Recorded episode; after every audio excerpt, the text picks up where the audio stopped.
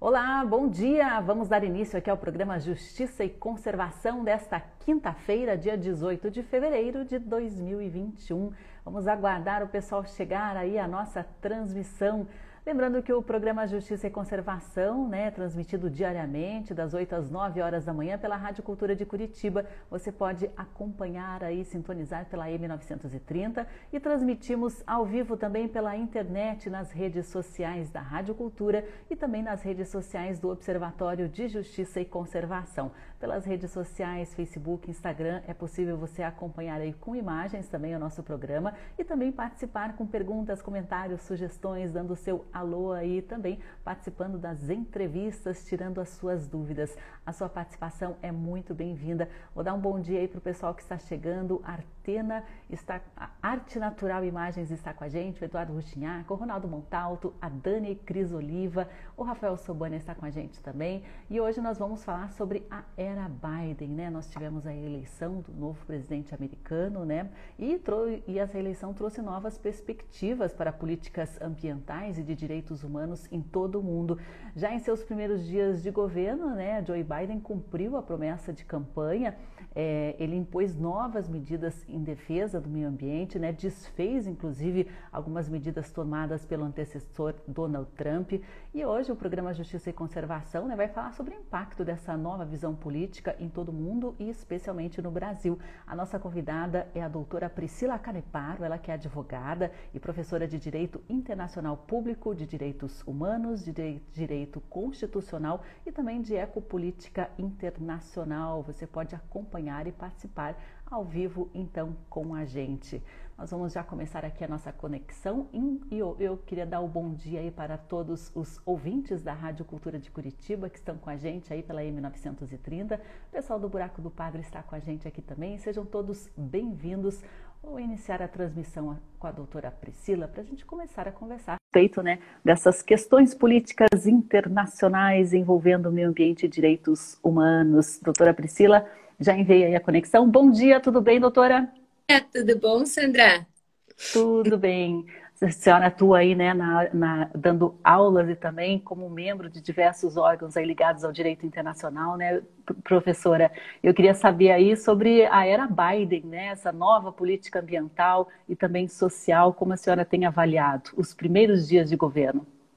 Bom, bom dia a todos. Primeiramente, né, gostaria de agradecer o convite para falar sobre uma agenda tão importante, né, que vai trazer tantos reflexos tanto no contexto mundo, bem como vai respingar na política brasileira, tanto em termos de direitos humanos e mais efetivamente, mais frontalmente na questão ambiental. Né? A gente já vê uma pressão desde a campanha do Biden para que a agenda ambiental, é, a perspectiva ambiental brasileira fosse. É, retomada em uma perspectiva de proteção mesmo, né? E a gente já vê que ele começa a cumprir aquilo que ele, enfim, se dispôs a fazer, que era justamente fazer uma pressão em cima dessa agenda ambiental.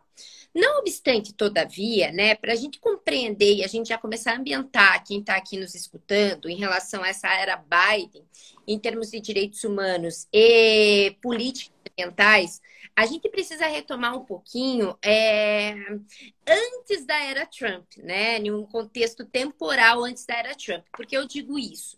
Porque, em realidade, é, o Biden, tanto em termos de, principalmente em termos de direitos humanos, ele vai retomar um pouco daquilo que foi a agenda do Barack Obama, né? Por quê? Porque efetivamente ele ficou durante oito anos sendo vice-presidente do Obama. E principalmente em termos que vão afetar a agenda dos direitos humanos, o Biden teve muita influência naquele momento. Então, questões como lei antiterror, questões como a prisão de Guantánamo, questões como a questão do direito à privacidade, né, a, os direitos LGBTQI+, a questão efetivamente da igualdade, da paridade, igualdade de gênero, elas vão voltar para a agenda dentro dessa perspectiva de governo Biden. Então, só para a gente entender esse contexto, né, mais importante do que observar essa virada de 180 graus da política ambiental, é, política ambiental e política de direitos humanos do governo trumpista para o governo Biden, a gente precisa retomar a era Obama também, porque se a gente não entender como foi desenrolado lá na era Obama, a gente não vai entender quais são os respingos e quais são as continuidades que a gente vai observar, tanto em termos de violação quanto em termos de proteção dos direitos humanos, que vai respingar, por assim dizer, na, na era é, Biden, né? E doutora, essa era Obama então está sendo trazida de volta em diversas questões, né, incluindo a volta dos Estados Unidos, a maior economia mundial, a organismos internacionais, né, com inclusive com a volta da assinatura ao Acordo de Paris, né. Isso é um avanço. Tem como anular o que o Donald Trump fez ao longo desses últimos anos? Então, é, obviamente, né, algumas situações que a gente observou na era Trump, né, a gente teve um forte impacto para os direitos humanos e principalmente para a questão ambiental, né? Então, na, na, na questão ambiental, não tem como defender o Donald Trump, né?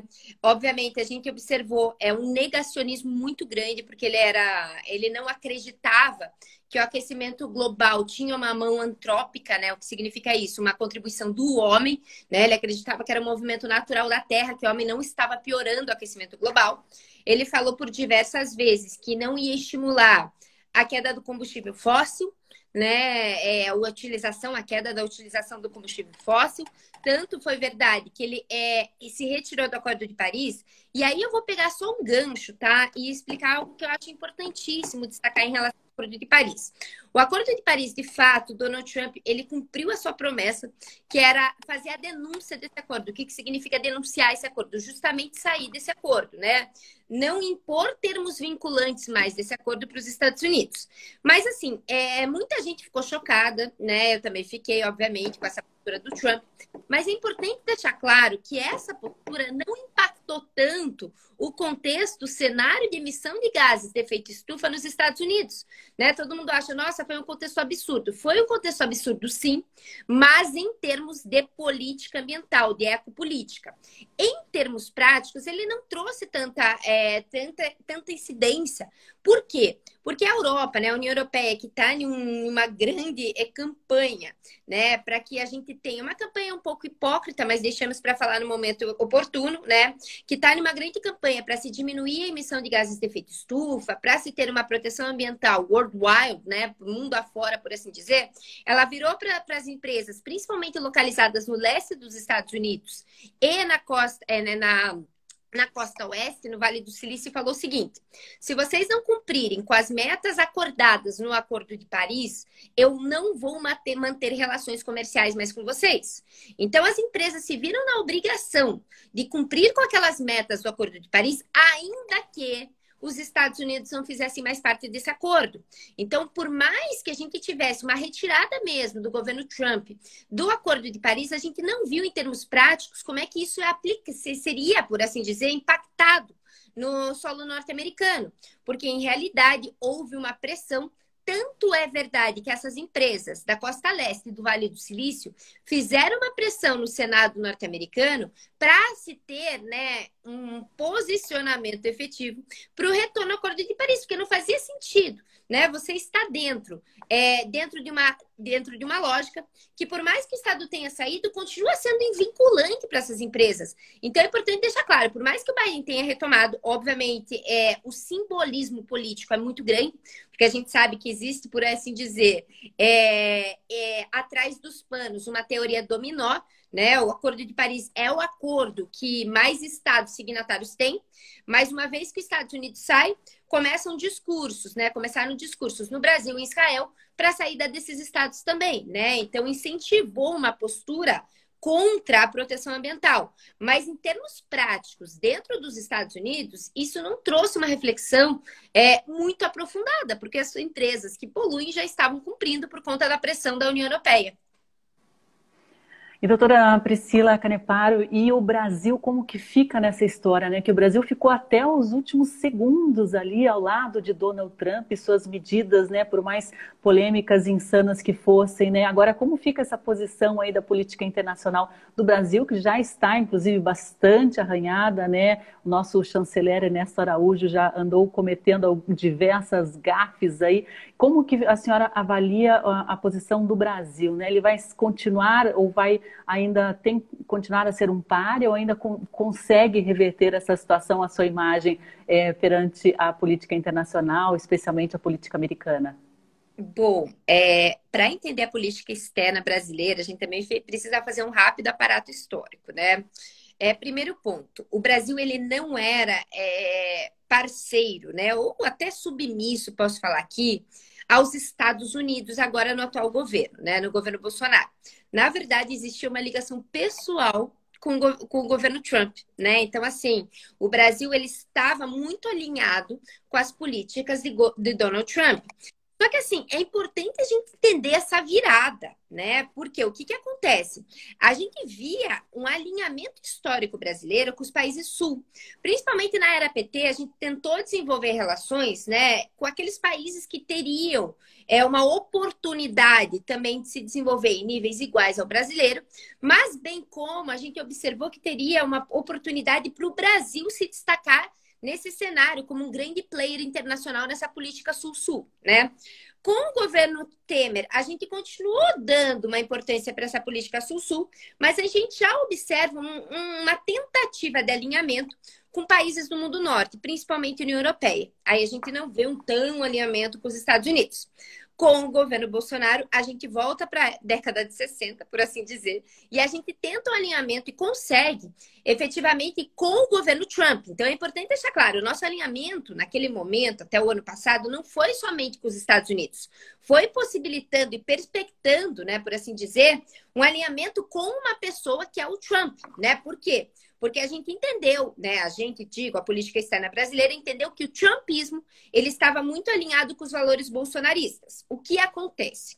Acontece que, em um contexto externo, essa política não é boa, não é bem vista. Por quê? Porque ela vai se fechar para uma soberania interna, ela vai se fechar para um nacionalismo exacerbado. E um mundo onde a gente vê, né, pós é, queda do muro de Berlim, onde a gente vê as fronteiras diluídas, onde a gente vê a necessidade de um multilateralismo, não tem como a gente falar hoje em um mundo nacional, em um estado nacionalista, né? São estados que prezam por relações unilaterais. Nesse sentido, a gente precisa repensar a nossa postura, principalmente em foros internacionais. Por que eu digo isso? Porque, em realidade, o Brasil também está focando muito em relações bilaterais. Primeiro, pontuando muito nas as problemáticas chinesas. Não estou aqui para defender a China, mas o Brasil tem que entender que a China hoje ela é um dos principais players internacionais, né? Principalmente na temática ambiental. Eu acho que muita gente pensa que na temática ambiental a China só polui, ela só degrada. Não é bem assim. Né? Existem diversos exemplos de cidades é, é, com jardins verticais na China. Existem exemplos, né? Ontem a China falou que até 2030 ela vai ter uma cidade totalmente sem carro né, inspirada no contexto holandês. Então a gente precisa entender que não adianta ficar batendo na tecla que a China polui, que a China, enfim, é, viola direitos humanos. De fato, ela já teve um histórico de degradar o meio ambiente e ela tem um histórico de é, massivas violações de direitos humanos, mas isso não faz com que a gente não tenha que entender a política chinesa externa, com que a gente não tenha que entender a política ambiental chinesa. Nesse sentido, a gente vai ter que se voltar para os foros multilaterais, a gente vai ter que conseguir né, reverter o papel de destaque também do Brasil dentro da ONU, dentro da OMC. Por que eu digo isso? Porque o Brasil também se fechou. O Brasil começou a criticar tal qual o Donald Trump criticava. Em um segundo momento, a gente vai ter que entender que a China, por mais que seja criticada, ela tende a passar os Estados Unidos nesses foros multilaterais com seu papel de importância, porque no governo Trump perdeu-se muito esse papel de importância. Ah, mas os Estados Unidos continua assim, ele continua sendo um país importante, mas dentro dos foros é, multilaterais, que são as leia-se aqui organizações internacionais, a China ganhou destaque, porque ela entendeu que hoje o mundo é multilateral. Não dá para se fechar como governos nacionalistas, que foi o governo Trump, bem como é o governo Bolsonaro, não dá para se fechar dentro do seu território. Tem que observar toda a dinâmica internacional. Então, assim, principalmente na política externa, né? E aí também focando já direitos humanos, a gente vai ter que repensar nosso papel parar de criticar um pouco a China, né? E principalmente voltar os olhos para os organismos internacionais e debater temas, né? Não adianta, o Brasil, vou dar um grande exemplo aqui, né? Que o Brasil não foi na rabeira dos Estados Unidos, mas fez errado. O Brasil simplesmente ele deslegitimou algumas políticas do Conselho de Direitos Humanos da ONU, né? Ele falou: não quero, não vou cumprir, não tenho esse posicionamento, vou me retirar dessa política, da consolidação dessa política. Não dá para fazer isso, né? Querendo ou não, a gente sabe que a União Europeia vai boicotar economicamente. Os estados que não fizerem esse alinhamento né, com a consolidação dos direitos humanos, nem se fala política ambiental, porque já está fazendo, vi de França, né, vi de governo Macron, que falou, não vou mais comprar, então, soja brasileira, vou comprar soja é, é, do continente africano, porque vocês não estão cumprindo com a agenda ambiental. Se a União Europeia já estava pressionando o Brasil, agora é hora de ficarmos atentos, porque os Estados Unidos vai pressionar também. Né? A agenda ambiental já está pressionando, mas na questão de direitos humanos ele vai retomar também essa pressão. Por quê? Porque por mais que exista uma hipocrisia aí do governo é, é, Obama e vai respingar, obviamente, no governo Biden, eu acho que de forma ainda mais intensa, a gente vai ter nos foros multilaterais uma postura que os Estados Unidos quer consolidar os direitos humanos. Então a gente vai ter que comprar essa narrativa e a gente vai ter que fazer alguma coisa assim para consolidar e para reverter o papel do Brasil frente a essa política externa dos direitos humanos. É, mas antes da gente aprofundar um pouquinho a questão dos direitos humanos, doutora, eu queria falar um pouquinho mais sobre essa questão envolvendo a política brasileira, a política internacional no, no quesito meio ambiente, né? O Biden, assim que assumiu, já fez uma, uma promessa de investimento de 20 bilhões de dólares na questão envolvendo o desmatamento é, da Amazônia, né? Mas a, já afirmou que isso vai ter um custo, vai haver retaliação caso esse desmatamento, essa devastação prossiga, né? É, como que a senhora vê aí esse, esse toma lá, né? Mas com uma cobrança a um custo, como que, que a senhora acha que o Brasil vai lidar com esse tipo de é, proposta de investimento, mas ao mesmo tempo uma ameaça de retaliação? Assim, é, eu acho tá? E aqui é achismo com uma ponta de esperança mesmo, né? Eu acho um achismo, obviamente, fundado, é, observando a realidade, que o Brasil vai ter que rever. É, e vai rever, né? Primeiro, a estruturação né, de todo o CISNAMA, do Sistema Nacional do Meio Ambiente, principalmente retomar a posição de destaque do MMA, do Ministério do Meio Ambiente, tá? É, o Ricardo Salles, ele tende a se manter no cargo, pelo menos por mais alguns é, é, meses, né? Porque ele tem um papel de destaque. São pessoas meio que intocáveis, né? No governo Bolsonaro e que vão afetar a gente, que é o Ernesto Araújo, bem como o Ricardo Salles, principalmente na questão ambiental. Não é somente o Ricardo Salles, mas o MMA, o Ministério do Meio Ambiente, ele vai ter que rever algumas posições, tá? A primeira posição vai ser em relação à Amazônia, em relação às queimadas, tá? Principalmente desmatamento e queimadas na Amazônia, tá? Então, dentro dessa perspectiva, acho que é importante destacar que o Brasil ele tem é, uma diferença com outros países, países em termos de proteção e de, enfim, de degradação ambiental também, né? É, quando ele chega nos foros internacionais para conversar, o Brasil ele é muito, por assim dizer, é único. Por quê? Porque os foros multilaterais eles vão ter combustíveis fósseis, né? Tanto que a pressão do Biden nesses foros multilaterais vai ser a questão dos combustíveis fósseis por conta da questão chinesa e por conta da questão também da União Europeia, né? Que é a matriz energética suja que eles têm. O Brasil não tem. O Brasil tem uma matriz energética limpa. Né? Então, esse não é um grande problema para o Brasil. Por isso que ele se vê meio deslocado nesses debates de questão ambiental nos foros internacionais. Mas o Brasil tem dois grandes problemas, né? Três grandes problemas que ele não sabe lidar, né? Que dois são basicamente a mesma coisa, que é o desmatamento, as queimadas, né? Que aí entram dentro de um grande rol. E a terceira questão, que é a questão do gado bovino.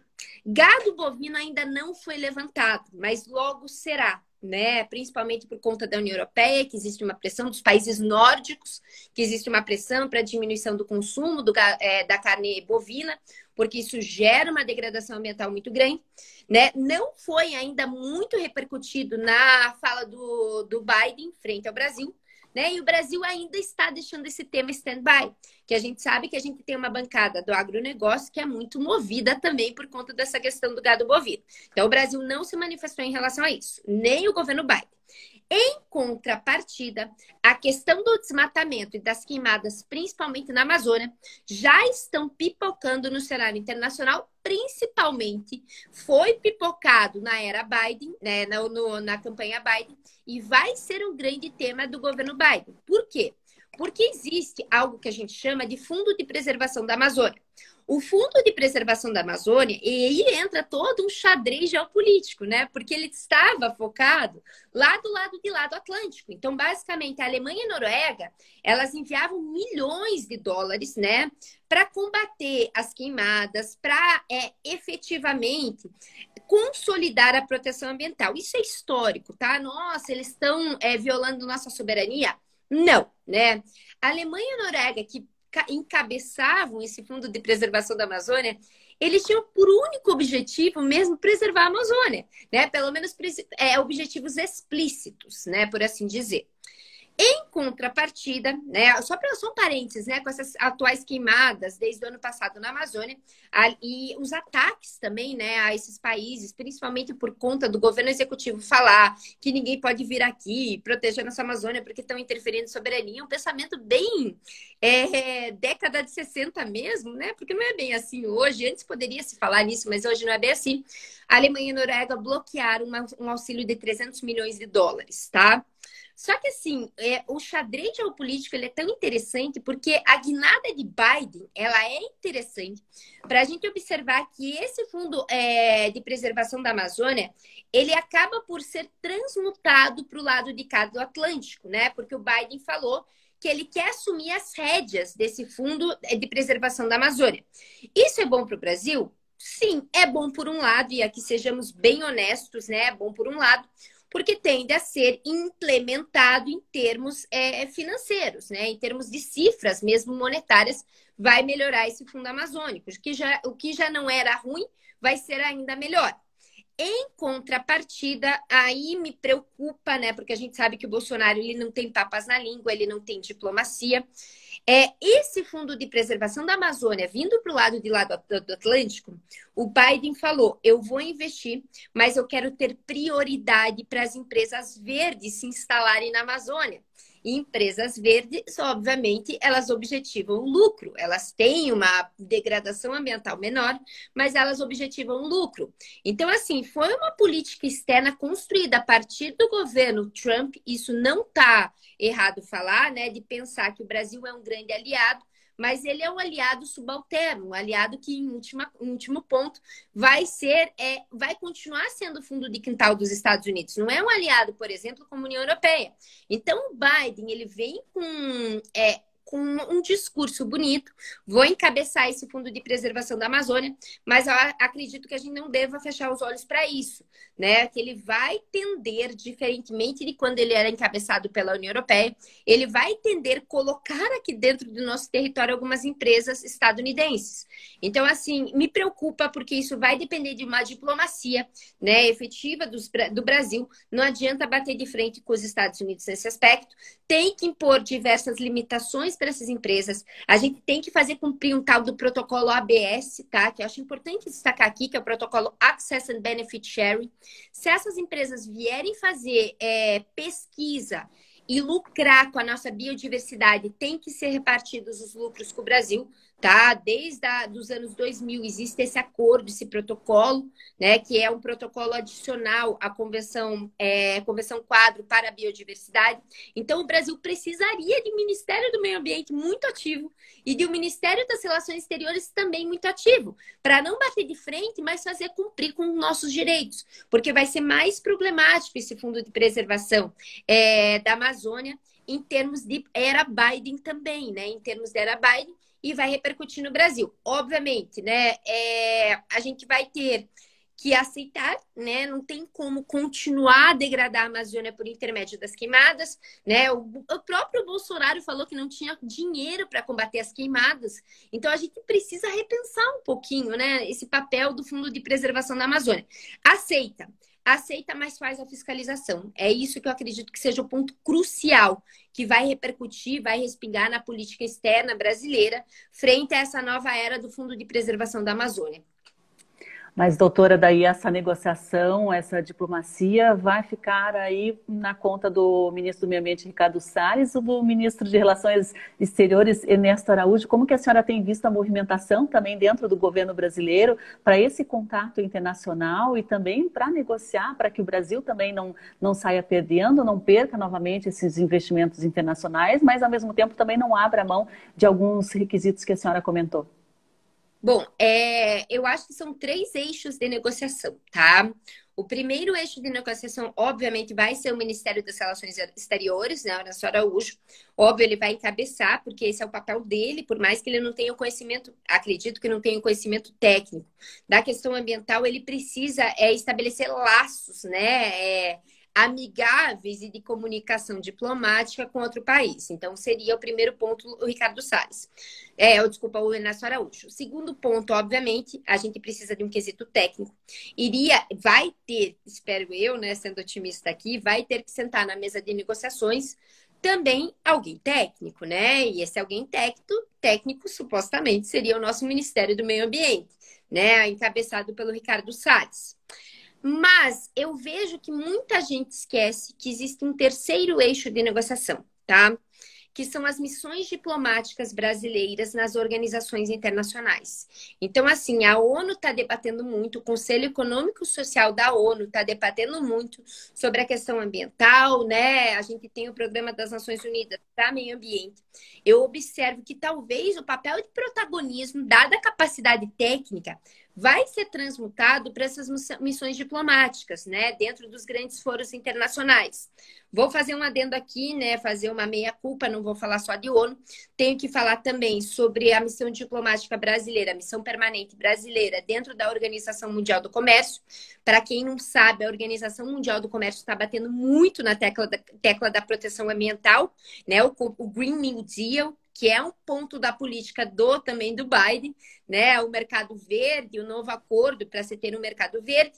Então a gente vai ter que ter essa interlocução também nos foros internacionais, principalmente encabeçando-se, por assim dizer, pelas missões permanentes do Brasil. Então, assim, é, a gente vai observar, obviamente, o que é midiático é de fato essa conversa do Ministério das Relações Exteriores do Ernesto Araújo com é, a questão do, do governo Biden vai se ter um, suporte técnico, né? Ou deveria se ter um suporte técnico, que aqui vai ser do Ricardo Salles, vai ser isso que vai ser midiático, né? Eu espero que o Bolsonaro se retire dessas negociações de verdade, tá?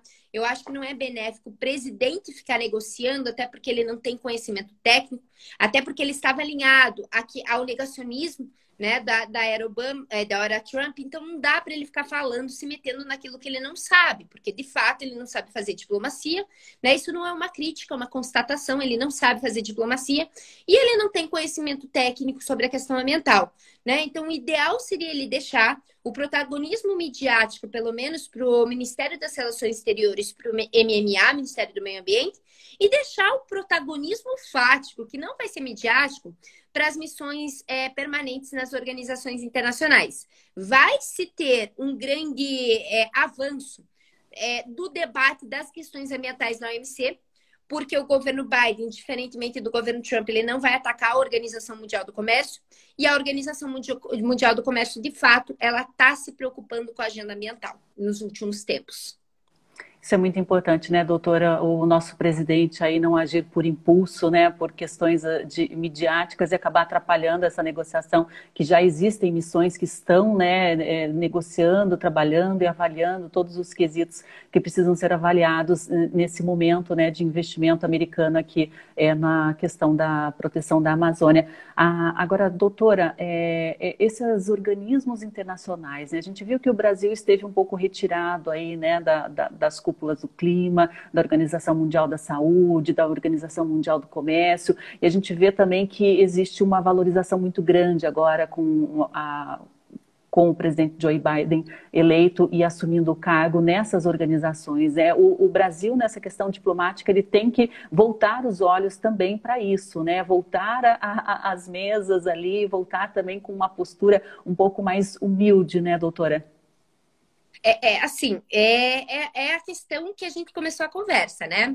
Governo Trump e governo Bolsonaro, eles têm um papel, é, um papel não, uma falta de papel nessas organizações internacionais, porque eles acreditam no unilateralismo, né? O unilateralismo, ele era uma política externa, principalmente para direitos humanos aqui, né? Vou meter a fala direitos humanos, ele era uma política anterior à Segunda Guerra Mundial, né? Quando o Estado ele se volta somente para o seu território, né? Ele só se preocupa em estabelecer relações, pequenas relações com outros estados, em termos de território, né? Em termos de, de delimitação territorial, em termos de comércio internacional, em termos de interesses muito militares muito pontuais.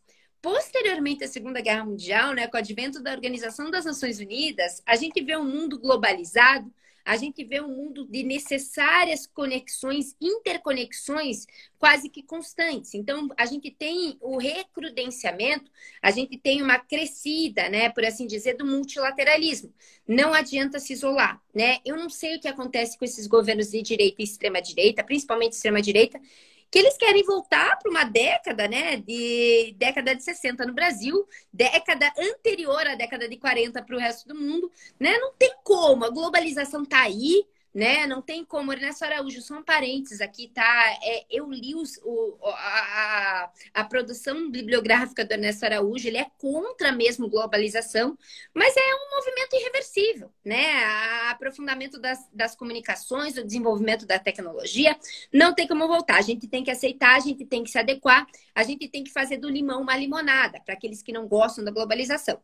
Esses foros multilaterais, na era Trump, obviamente, eles não saíram é, enfraquecidos, diferentemente do que se pensa.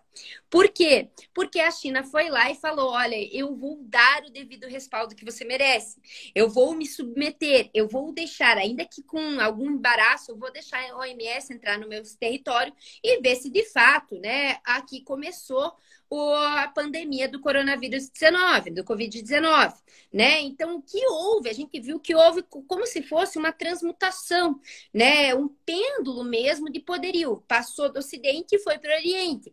Eu acho muito interessante, porque o Oriente nunca foi, é, nunca foi voltados os olhos para o Oriente, né? Por mais que a China tivesse um grande papel de destaque, a China se destacou na OMC, a China se destacou na OMS, a China se destacou dentro da ONU, né? A gente vê que existem diversos problemas, obviamente, na China, mas ela, ela trouxe algum aparato é, de esforços mesmo para consolidar direitos humanos e questão ambiental.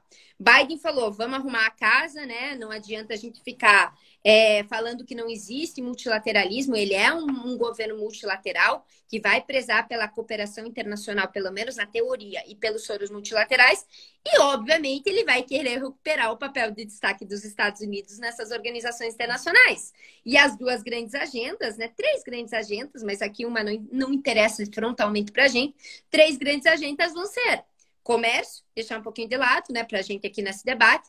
Segunda, a questão dos direitos humanos. Terceiro, a questão ambiental. Vamos voltar para lá, vamos apresentar essa nova agenda. Primeiro ponto foi o retorno ao Acordo de Paris, mas existem pontos importantes. Acordo de Paris, tá? Primeiro ponto. E segundo ponto, voltar para a OMS né? Não é bem um retorno à OMS, mas voltar a financiar a OMS, né? A Organização Mundial da Saúde, voltar a legitimá-la, parar de falar besteira, porque aí tem besteira mesmo, que a OMS é comunista, que a OMS privilegia a China. Não é bem assim, né? É só para ter uma ideia. Né? A OMS ela está na Suíça, ela está é, sediada na, em Genebra, na Suíça, mas a ONU, né, que é um, por assim dizer, o grande estrutura, está tá sediada nos Estados Unidos, em Nova York, né, no, na capital no coração do capitalismo, né? Então não tem como ficar falando essas besteiras. O Biden vai arrumar essa casa. Vai é, retomar é, os diálogos dentro da OMC para se ter uma, uma reforma dos órgãos de solução de controvérsia dentro da OMC, né, o órgão de apelação, enfim, o mecanismo de solução de controvérsia.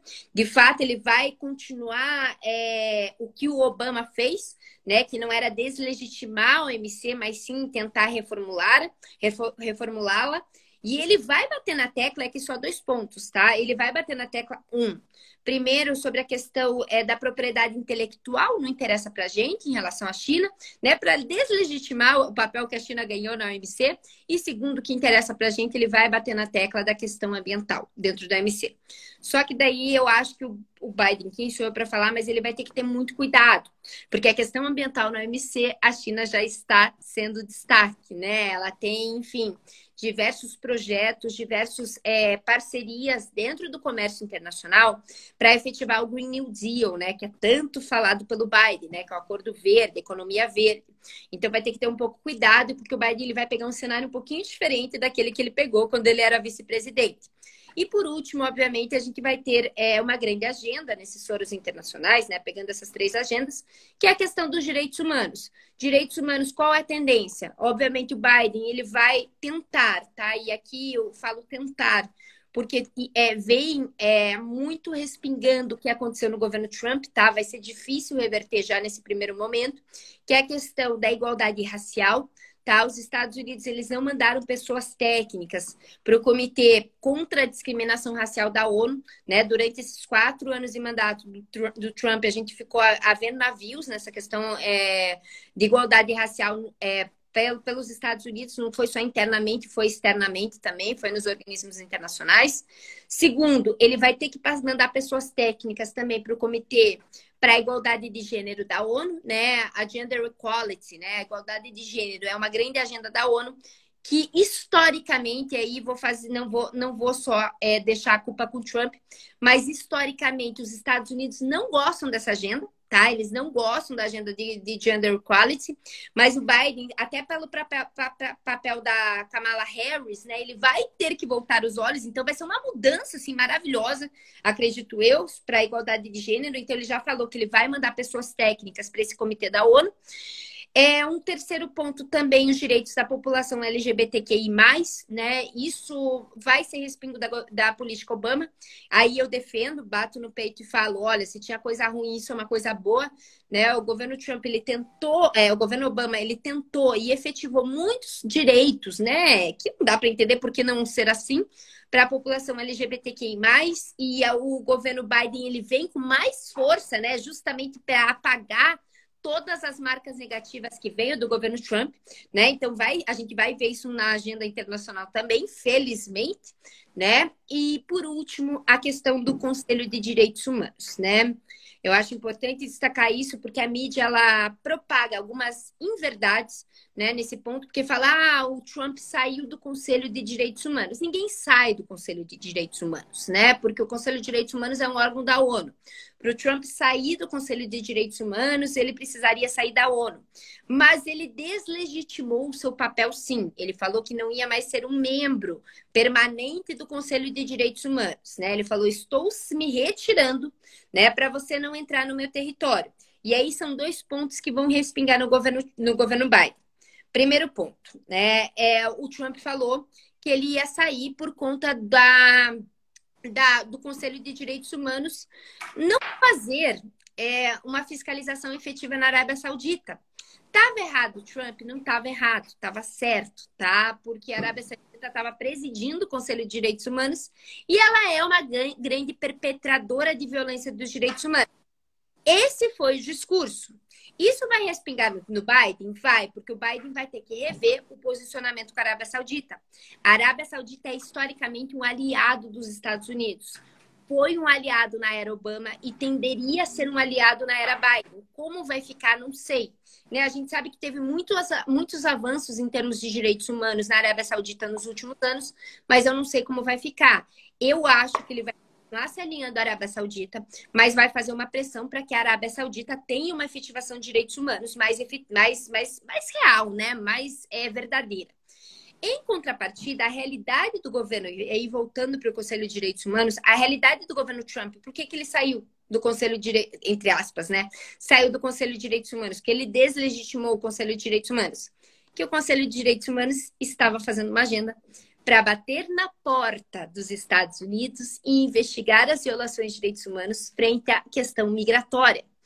Né? E a migração, ela é um ponto que eu acho que não, não é que não interessa para a gente, né? Mas é um ponto da política interna dos Estados Unidos muito delicado, né? O ICE dos Estados Unidos fez diversas repressões e perpetrações de violência de direitos humanos internamente com os migrantes, né? O ICE foi, o ICE, enfim, que é, que é immigration, é, como se fosse, enfim, uma repressão para a migração mesmo, né? Para a investigação.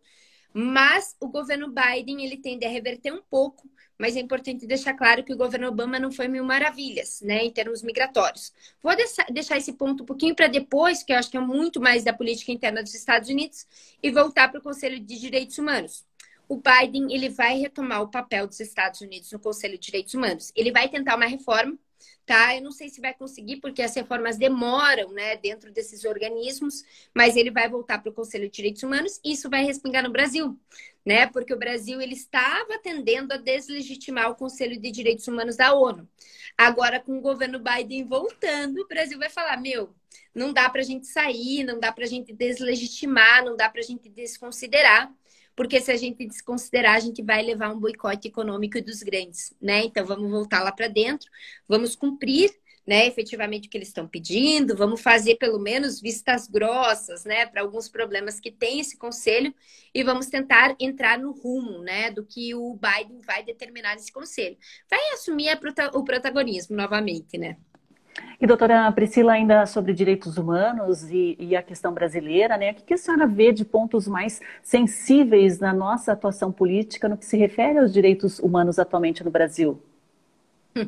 São vários pontos, né? É, é, primeiro ponto, a falta de ministério, né? A falta de ministério, assim, é, é crucial né, para a gente ter é, efetivamente uma proteção dos direitos humanos, né? O DND é o é, o SNDH, que era o Sistema Nacional de Direitos Humanos, ele foi desmantelado, tá? Então, basicamente, tá? E aí a gente tem que pegar um ponto bem importante. Os direitos humanos, eles vão ser protegidos numa tríplice vertente. Pelo Poder Executivo primeiro, junto com o Poder Legislativo e depois pelo Poder Judiciário. O Poder Judiciário, ele tende a reverter o caso de violação. O Poder Legislativo, ele faz, obviamente, a lei, né, para ser executada, tem alguns programas para direitos humanos, mas quem faz a política pública dos direitos humanos é o Poder Executivo. E aí eu vou meter porque é ligado, obviamente, ao governo Bolsonaro. É, a gente vê, é, é direitos humanos assim foi uma agenda secundária, é uma agenda secundária agora, né? Em suas, em todas as suas vertentes, né? Primeira vertente, obviamente, a questão da igualdade de gênero. A gente não tem políticas públicas efetivas para se trazer, para se trabalhar com a paridade de gênero, com a igualdade da mulher, é só ver os dados, né? É, não obstante pandemia, né? Isso não é justificativa. O feminicídio, a violência doméstica cresceu, tá? E fala o seguinte: ah, mas o Bolsonaro fez melhoras na Lei Maria da Penha. Fez, mas não fez o suficiente. Talvez se fosse outra pessoa prezando pelos direitos humanos, tivesse efetivado muito mais melhorias na Lei Maria da Penha, né? Primeiro ponto. Segundo ponto, fazer uma capacitação de agentes públicos, e aí agentes públicos lato senso, em relação à questão da mulher, da violência doméstica. O Brasil é um, país, um dos países que mais mata mulheres no mundo, né? Crimes de feminicídio. Como é que eu faço isso? Capacitação. Faço cursos dentro do executivo, né? Capacito essas pessoas efetivamente para se ter o quê? Para se ter uma consolidação desses direitos das mulheres também dentro dessa perspectiva de quando elas vão buscar ajuda. Terceiro ponto, talvez reformular as delegacias de mulheres, só colocar mulheres lá dentro, né? Então falta muito esforço, né? A Damares, ela tende a falar, que a nossa secretária tende a falar, né, efetivamente, sobre a questão de igualdade de gênero, mas a gente está muito aquém, muito aquém, principalmente por conta da força do discurso também, né? Então, falar que a mulher não merece ser estuprada, que fraquejou e daí teve, por assim dizer, uma filha. Isso vai também em consonância com a ideia da igualdade, de, da falta de políticas de igualdade de gênero. E a gente tem que tomar cuidado, e aí só atualizando um pouquinho quem está nos escutando, né? A gente tem que tomar cuidado, porque a tendência é que esses números aumentem, né? De violência doméstica e de feminicídio. Por quê? Por conta dos decretos de que liberaram a posse e o porte de armas, tá? Isso vai ter um reflexo aqui. Não é somente em briga de trânsito, não é somente para a segurança pessoal, mas sim também para a violência doméstica e para o feminicídio, infelizmente.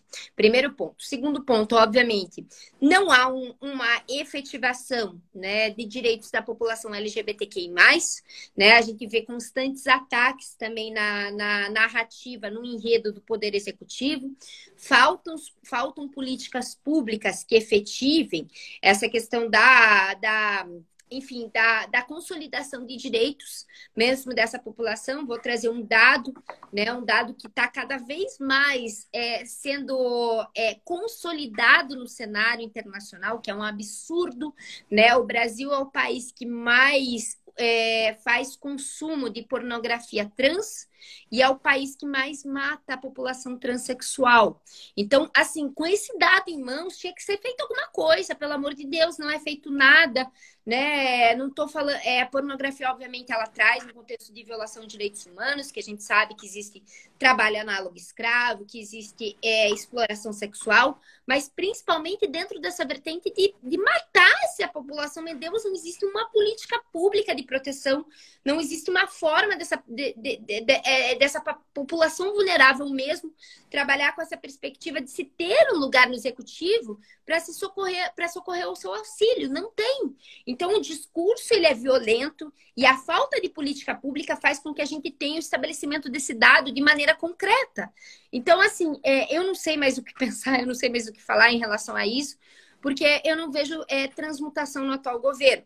Obviamente, a gente vai ter outros problemas, a questão é, das populações vulneráveis, né? Principalmente a população negra no Brasil, ela está muito, muito, muito aquém da proteção que ela merece, da proteção que ela tem que ter, né? A gente vê alguns ataques é, a programas é, assistencialistas a essa população. É só a gente ver o auxílio emergencial, né? É só a gente pegar dados, né? Mas auxílio emergencial para a população é hipossuficiente, sim. Mas os dados comprovam que, por falta de oportunidades históricas, a população vulnerável, a população mais vulnerável, né, que vai ser é, a beneficiada por esse auxílio emergencial vai ser a população negra no Brasil, né? Só a gente pegar dado, a população que mais está morrendo por conta do Covid-19 é essa população vulnerável. Não estou é, fechando os olhos para as outras pessoas que estão morrendo, não. Mas é, em dados quantitativos, quem está morrendo mais é essa população vulnerável. Faltam políticas públicas, obviamente.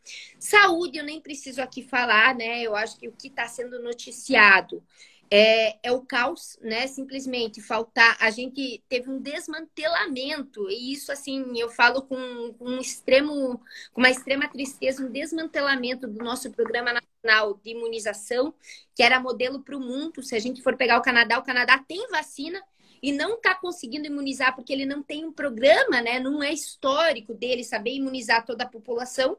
O Brasil tinha capacidade de estar tá imunizando, tá? Eu, é, esse dado é, pode estar errado, mas se eu não me engano, o Brasil tinha capacidade de estar imunizando 2 milhões de pessoas por dia, tá? Eu não me lembro se são 2 ou 5 milhões de pessoas por dia, mas foi desmantelado esse programa, né? Porque não sei por quê, eu não sei qual é o interesse. Sinceramente, aí eu não entendo qual é o interesse. Né? Foi atacada a vacina chinesa, também não entendo por quê. Né? Se é uma vacina que a gente. A, Cirovac é uma parceria histórica brasileira. É ela que faz né, a vacina da H1N1. A maioria das nossas vacinas elas vêm da China, da, da Índia e da Indonésia. Né? A, gente, a, a gente falou, só para vocês entenderem aqui, é importante, né? até para falar direito à saúde. É, a China ela ia vender os insumos para o Brasil, né? Mas a China falou o seguinte: olha, eu não posso dar publicidade dessa questão que eu vou vender insumo para o Brasil, né? O Brasil chegou lá com, com o avião todo plotado, né? Vacinas brasileiras, etc e tal. E o Bolsonaro falando: ah, a gente tá indo para a China pegar as vacinas. Nessa hora hoje falando também, estamos indo para a China, é para a Índia, desculpa, pegar as vacinas, pegar o insumo da vacina. A Índia virou para o Brasil e falou: Cara, desculpa, mas você não vai sair daqui com vacina, com insumo de vacina. Né? Por isso que demorou tanto, por isso que agora, hoje, por exemplo, né, em Curitiba vai ser suspensa a vacinação, porque não tem mais não tem mais amanhã, desculpa, vai, não, não tem mais vacina, porque demorou para sair da China, da Índia esses insumos, né? Por conta de todo esse essa palhaçada né, que a política brasileira fez, não consolidando o nosso direito à saúde. Obviamente, eu estou super é, ansiosa para saber como é que eles vão fazer é, essa imunização agora da H1N1, que vai daqui a pouco começa, né? Não sei como é que vai ser, porque está desmantelado. É, o Pazuello, eu não sei se. Eu, eu sinceramente, eu tô descrente com o direito à saúde no Brasil. Não tem que falar. Porque ah, vai sair o Pazuello, vai entrar quem? Né? Entra, sei lá, um Mandetta, né? Que vai fazer um programa efetivo. Não tô defendendo, né? Eu acho que ele tem diversos problemas, porque ele atacou o SUS durante muito tempo. Mas pelo menos em relação à pandemia, ele estava fazendo um trabalho ok. Né? Um trabalho mais, menos negacionista né? Então, assim, entra o Mandetta, só que daí vai contra aquilo que o Bolsonaro acredita, né? Então, já acaba saindo. Então, o direito à saúde no Brasil, é, ele já não era bom, né? Por mais que a gente tivesse o SUS, o SUS é perfeito na teoria, e agora ele está ainda pior. Faltar oxigênio, gente. Faltar oxigênio é muito sério, né? Ah, mas a Portugal está faltando, a Itália está faltando. Sim, mas peguemos toda a estruturação, né, de Portugal e Itália em relação ao sistema de saúde. Peguemos a realidade da segunda onda nesse contexto, que está muito mais, batendo muito mais de frente lá do que aqui. Aqui a gente nem está na segunda onda, né? A gente está ainda na primeira onda, porque a gente não teve aquela queda brusca, aquela queda abrupta, para a gente estar tá na segunda onda, né? E faltar é uma estruturação, né, de como fazer, de como vai é, combater a pandemia em nível nacional.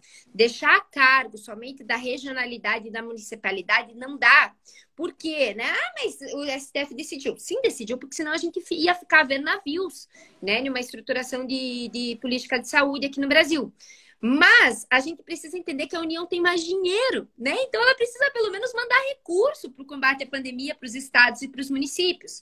Então a gente está com um problema muito sério direito à saúde, né? É, a vertente de direitos humanos do governo Bolsonaro é muito triste, é muito trágica. Populações vulneráveis como indígenas, né? A, é, também vão ser estão sendo muito afetadas.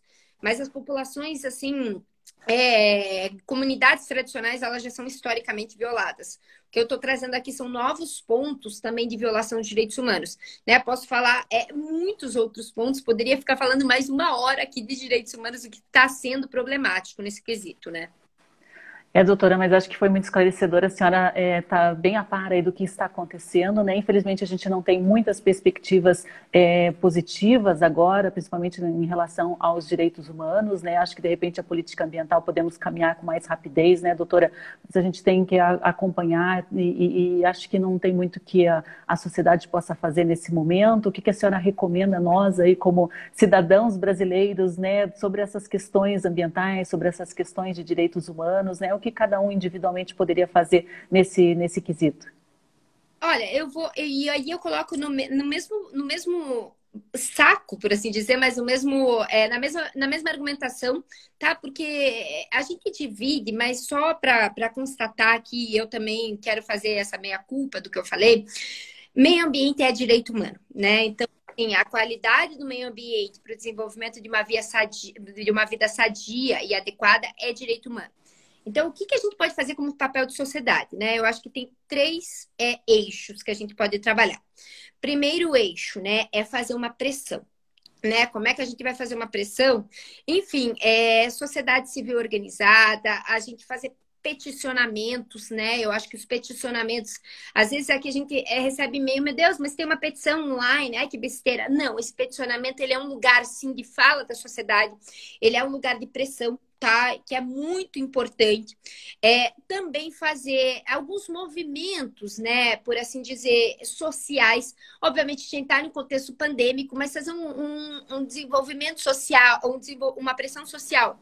É, atrelada à questão de redes sociais, né? Existe um impacto muito forte, né? Só a gente viu fazer um paralelo aqui com os Estados Unidos, já que é o foco era Biden, com o Black Lives Matter, né, que foi uma pressão muito grande, né, que começou em rede social e depois foi para as ruas. Então, acho que a gente pode trabalhar nessa perspectiva. Então, primeiro, fazer uma pressão social. Segundo, é a gente trabalhar com uma perspectiva de engrandecer o papel das ONGs. Né? Eu acho que as organizações não governamentais não foram elas que tacaram fogo na Amazônia, não são elas que são, é, enfim, as grandes degradadoras da questão ambiental, elas não têm um papel né, de, de derrubar efetivamente a política dos direitos humanos, não.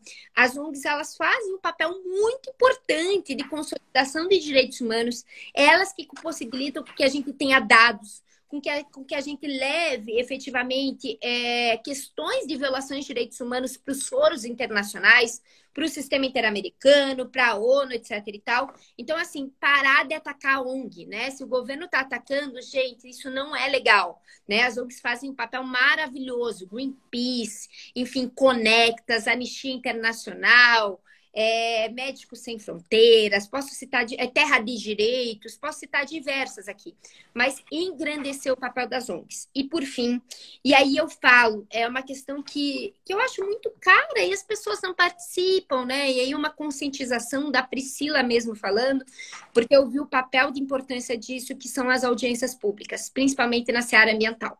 Tá? A audiência pública é um direito e um dever do cidadão. É lá que a gente vai estar a par do que está sendo debatido, tanto no parlamento brasileiro, bem como no Poder Executivo, e a gente fica com preguiça, às vezes, ah, audiência pública, ai, que chato, não vou participar, ah, não vai ter relevância. Vai, é o teu papel, é a tua voz como cidadão que vai ser escutada pelo parlamento brasileiro e pelo Poder Executivo. Então, assim, participação em audiência pública e na temática ambiental pipocam diversas audiências públicas é crucial. É exercício de cidadania, tá? É mais fácil do que a gente, né, é fazer um levante social e ainda assim é uma maneira efetiva da gente ter o quê? Da gente ter uma pressão social sobre as políticas de direitos humanos e as políticas ambientais, né? Separando um pouquinho. Muito bacana, doutora Priscila. Queria agradecer aí, né? Dar o recado aqui ao Berg Birmigdalski, né? Tá falando live incrível, dando os parabéns aí. Bom dia para o Reginaldo lá da SPVS. A SPVS queria agradecer também à Sociedade de Pesquisa em Vida Selvagem e Educação Ambiental de ter indicado né, a doutora Priscila Caneparo para conversar aqui hoje sobre esse tema. A Edna né, está comentando que privilégio escutar a doutora. Parabéns, Sandra, pela oportunidade de tão importante entrevista. Muito obrigada, Edna. A Marina Frank também está comentando, né? Um privilégio mesmo, foi ótimo. A Duda Oliveira, né? E no Paraná as audiências estão sendo online também, dá para aproveitar e participar exatamente, né, Duda? É ficar atento aí às datas e aos horários que todos podem participar. Doutora Priscila Caneparo, queria agradecer muito, né? Nosso tempo aqui está ao fim, é, pela sua participação e disponibilidade, por esclarecer aqui nessas perspectivas aí da era Biden no setor de, de meio ambiente, também de, de direitos humanos. Muito obrigada pelas suas informações, pelo seu conhecimento ser compartilhado com a gente. Eu quem agradeço a oportunidade. Muito obrigada. Muito obrigada, doutora Priscila, né, que é advogada, professora de Direito Internacional Público, Direitos Humanos, Direito Constitucional, Ecopolítica Internacional, né, é, doutora também é coordenadora da Clínica de Direito Internacional, mestre e doutora em Direito das Relações Econômicas Internacionais aqui pela PUC São Paulo e membro também da Comissão de Direito Internacional da OAB Paraná, além de membro e parecerista da Academia Brasileira de Direito Internacional. Doutora Priscila também é delegada da Diplomacia Civil para a Organização Organização Mundial do Comércio, também para o Conselho Econômico Social das, da Organização das Nações. Muito obrigada, doutora. Foi uma honra tê-la aqui com a gente e a gente mantém o contato. Até a próxima. Obrigada, até. Tchau, tchau. Tchau.